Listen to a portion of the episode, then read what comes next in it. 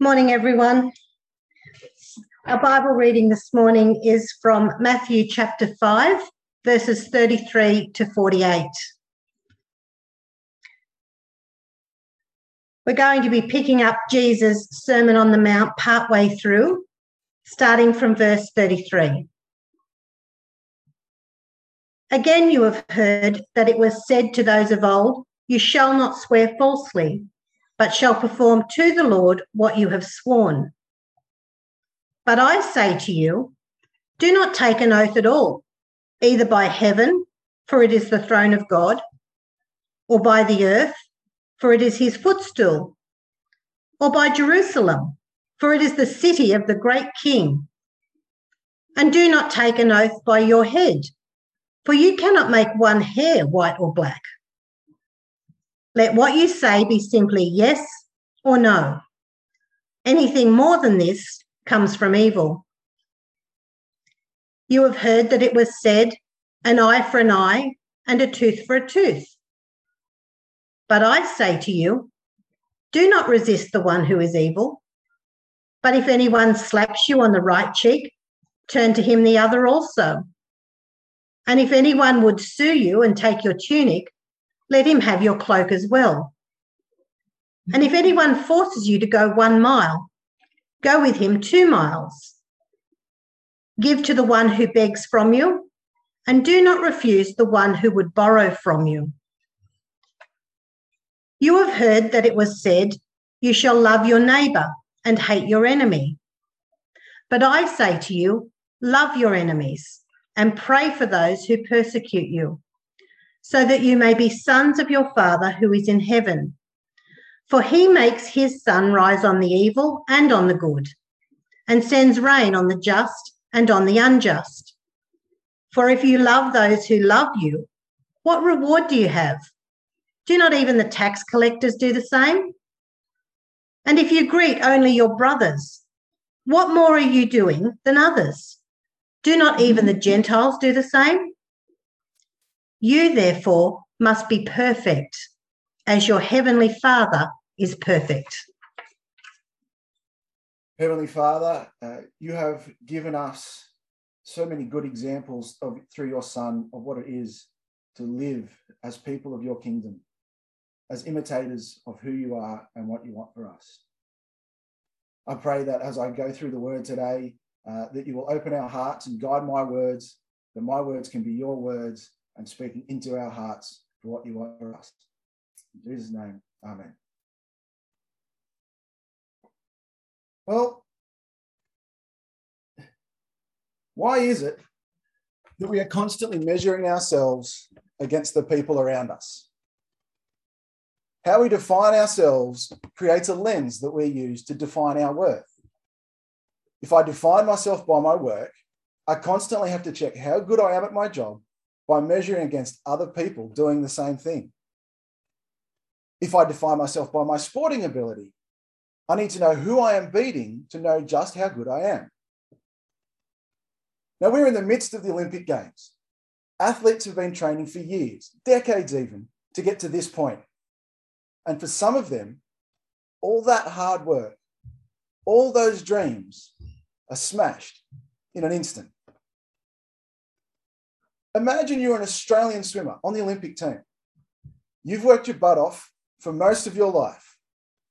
4 a.m. starts six days a week from your early teenage years. Perhaps moving your family halfway across the country to have a better coach. You have made it to the Olympics. You have qualified. Now, by this definition, you're one of the top two athletes in this country for your event.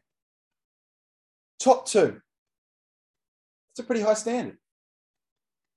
Now you get to the Olympics and you swim in your heat, but you don't qualify for the semi final. That's it. All that time and effort that you have invested, done. In only a matter of seconds, your dream is finished. But it doesn't just end there. As an Australian swimmer, the standard of qualifying has been upgraded to winning you know that you've not met the standard that you set for yourself. No matter what standard you achieve, the world will always have a higher standard. You were one of the top two athletes in your country for your event. You're an Olympian. But that is no longer enough. So if we need to constantly meet a standard in order for our sense of who we are and our worth to be recognized, then failing can be personally devastating. But as people, we're not that bad, are we? I mean, we're not able to compete in an Olympic event. That's a very small portion of the population. But that doesn't mean that the world has not set a standard for us. Now, the world is divided into two general categories good and bad. Now, while these seem like absolute terms, we can find that they're actually a sliding scale. When we try to understand what the right thing to be doing in any situation is, where do we look for reference? We gauge what the accepted behavior is by seeing what the majority of the people around us are doing. Do we speed down the highway? Do we use our phones while driving? We look to the world to define what acceptable behavior is and what level of performance defines a good person. Now, to the world, the laws that Jesus talks about here in verses 33 to 48 are not usually considered bad. Lying? Who doesn't lie? Justice? Justice should be done. Make them pay for what they've done. And no one will think less of you for wishing ill on your enemy. We're not murderers, we're not thieves, we're not bad by the world's standards. In fact, we're quite good. We give to charity, we look after people who need help. We only slightly resent those who need something from us when we're just not quite ready to give. We pay our taxes we obey the road rules, mostly, except when there's no one around and no one's going to get hurt. We work hard all week and then give up the rest that we deserve to come to church because we are good people. As Jerry Bridges states in his book, Respectable Sins, we who are believers tend to evaluate our character and conduct relative character and conduct relative to the moral culture in which we live. Since we usually live at a higher moral standard than society at large, it is easy for us to feel good about ourselves and to assume that God feels that way also. Now, to Jesus' audience here in Matthew, the Pharisees and scribes were the good standard of their time.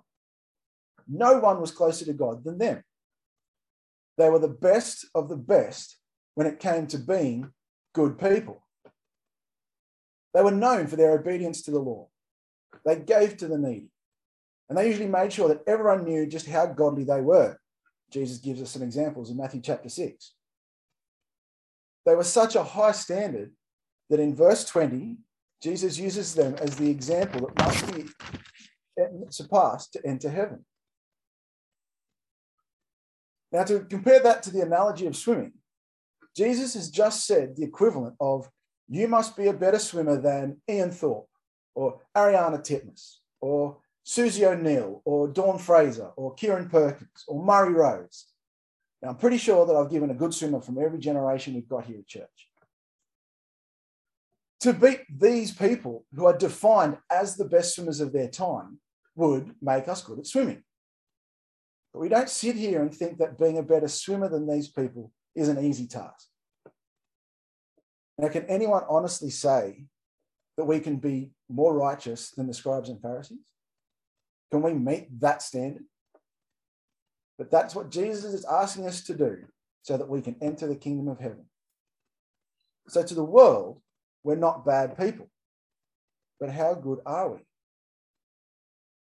Well, that depends on whether we're defined by God, not others or ourselves. So, measuring ourselves against the example of the laws that Jesus leads us through in Matthew 5 shows us how good we really are. Look with me at verses 33 to 37 on oaths. Now, we can summarize these verses by do not take an oath at all. Let what you say simply yes or no. Now, have you ever made a promise backed up with, you better believe I will, or even cross my heart and hope to die? Now, to Jesus' listeners, the only time they had to be believed was when they were making such a promise. When our truthfulness is questioned, we fall short of God's standard. Do we speak truthfully? Do we live with integrity? If we live our lives so that our yes and no are believed, what fine examples we would be of the kingdom of heaven. If we are to proclaim the gospel to the people we meet, do we steal something from the words if we have a reputation for lying? If we are known for honesty and truthfulness, there can be no doubt that the gospel is truth when we speak it. Moving on to verses 38 to 42, these confront us with a different perspective on our sense of justice or fairness. Now, we extend through to chapter 7, verse 12, the command of do to others as you would have them do to you. Do we take that command as the opportunity to treat other people the way they treated us instead of turning the other cheek and ending the issue? Instead of treating the people instead of treating people the way we want to be treated, we demand something back. Now, this makes me think about my driving. I consider myself to be a good driver for the most part. I bring my focus and my attention to the road and to the other people who share the road with us. Now, I have had accidents, but I can justify riding off two cars because they weren't my fault. There was mechanical failure on one, and you know the road was wet, and I was only, not even in second gear in another.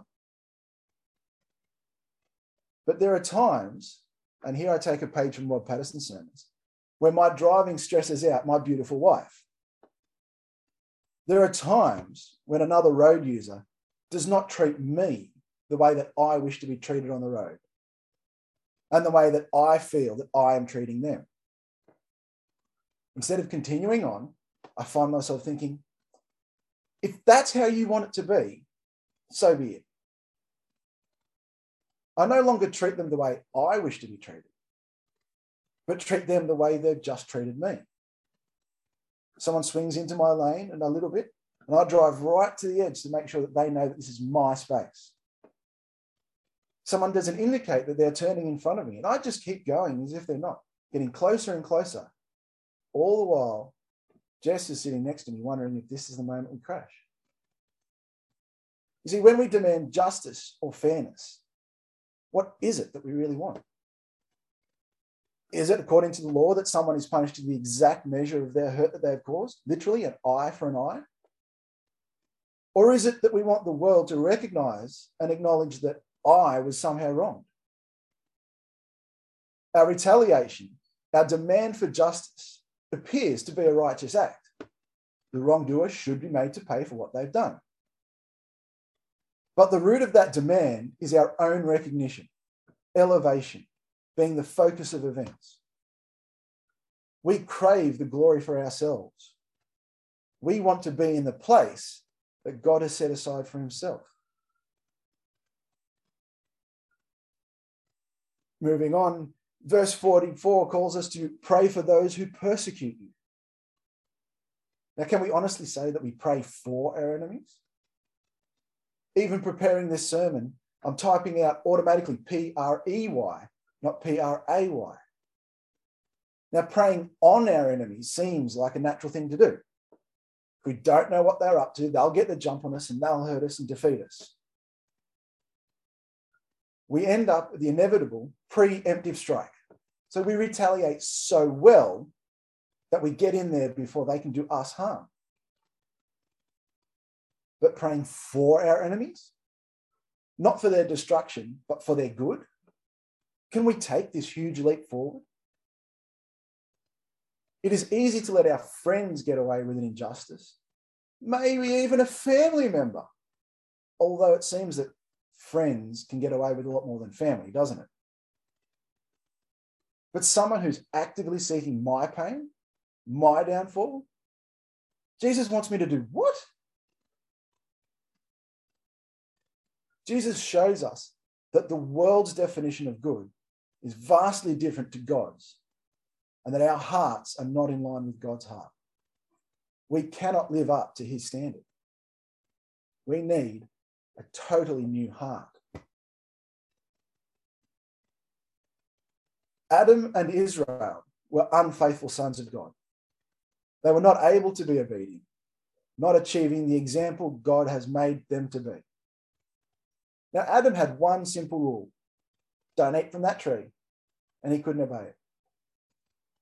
I mean, Israel had all the rules, the physical signs, the explicit instructions on how to live as obedient sons of God. They had the living God bringing them up out of slavery in Egypt, going before them in a pillar of smoke and fire. Exodus 19 gives us the scene at Mount Sinai, where God is sitting on the top of the mountain in a cloud of fire in front of them. Israel's response build us a statue of our God so that we know who our God is. Even with God right in front of them, they are unable to be the obedient sons they are called to be. And like Adam and Israel, we are unable to be the obedient children that we are called to be. But we have an example of someone who is. We don't need to look any further than Jesus for the example of living as a kingdom son. Jesus did not need oaths to back up his statements of truth. In Matthew chapter 27, when Jesus is questioned by Pilate, he did not respond with many words and grand statements to convince people of his answers. He speaks a simple sentence You have said that it is so. Even at the point where he is about to die, when we would think that there is nothing left to lose, Jesus' simple statement of the truth greatly amazed Pilate. Earlier in that night, Jesus shows his disciples that retaliation is not the answer. In chapter 26, when Judas betrays Jesus in the Garden of Gethsemane, one of the disciples defends Jesus with the sword, cutting off the ear of the temple servant. Jesus rebukes his disciple, tells him to put away his weapon, heals the temple servant, and provides calm in the midst of two groups of armed men ready to go to war. Jesus leaves calm turns the other cheek. And who can provide us with a better example of loving and praying for our enemies? The obvious act of a sinless man dying for sinful creation. While hanging on the cross, listening to the criminals and the crowds mocking and demanding that he proved his power, Jesus prays, Father, forgive them. In the midst of his greatest suffering, Christ prays not for his own relief, but for forgiveness for those who are caught up in this act. Now, to me, the clearest example of Jesus' obedience is in the Garden of Gethsemane. Matthew chapter 26, verse 39, Jesus prays, My Father, if it be possible, let this cup pass from me. But nevertheless, not as I will, but as you will. In full knowledge of what was about to occur and all the pain that was associated with what was coming, Jesus begs for there to be another way, yet concludes God's way is best. You see, Jesus is the only faithful Son, the only one who can live up to the command of verse 48. You therefore must be perfect as your heavenly Father is perfect. In this command, Jesus commands his followers, us, to be perfect, to reorient our hearts from the world's standards to be in line with God's standard. But how do we take part in that? How does Christ's perfection become ours? Because our Father calls us to share in his Son's heart. See, God loves all of his creation and that love is concentrated in his son. And through his son, we too can call God our heavenly father. Romans chapter 8, verses 14 to 17 tells us that we are given the spirit of adoption by whom we cry, Father. Now, as Beth alluded to, consider the enormity of having a direct, personal, family relationship with God, the creator of everything. The relationship between a parent and a child is particularly intimate. The parent loves and cares for the child, providing all that they need and more, regardless of the child's behavior. No matter how much a child rebels against the parent, the parent will always have a place ready for them. Think of the story of the prodigal son. A man tells his father that he can't wait for him to be dead. So the father gives him his inheritance and his blessing. The son squanders everything and at the lowest point of his life remembers the love his father shows for his servants. The son does not expect anything more than that of the hired hands. But a father's love overcomes all the rebellion that has been thrown his way by the son to run, embrace, and welcome home his child. Children are completely dependent on their parents, but only for so long. As a child grows, they become less physically dependent. They can feed themselves, dress themselves, and eventually even get themselves where they need to and want to go. But as this physical dependency wanes, they grow in emotional dependency. Even when we become parents, we seek the affirmation of our parents that we're doing a good job. As children, we imitate our parents to learn about the world from their eyes. And so that's what God wants. He wants us to imitate Him. He wants us to turn to Him for affirmation of what we're doing is right. He wants to provide for us, to look after us. Mark chapter 10 tells us that He wants us to be fully dependent on Him. Doesn't that give us hope? That the unchanging standard of perfection is measured against our Creator, who wants to care for us, who calls us to an intimate personal family relationship with Him, and who lifts us up to that standard with His call. 1 Peter chapter 1 reminds us that we are called to be holy because God is holy.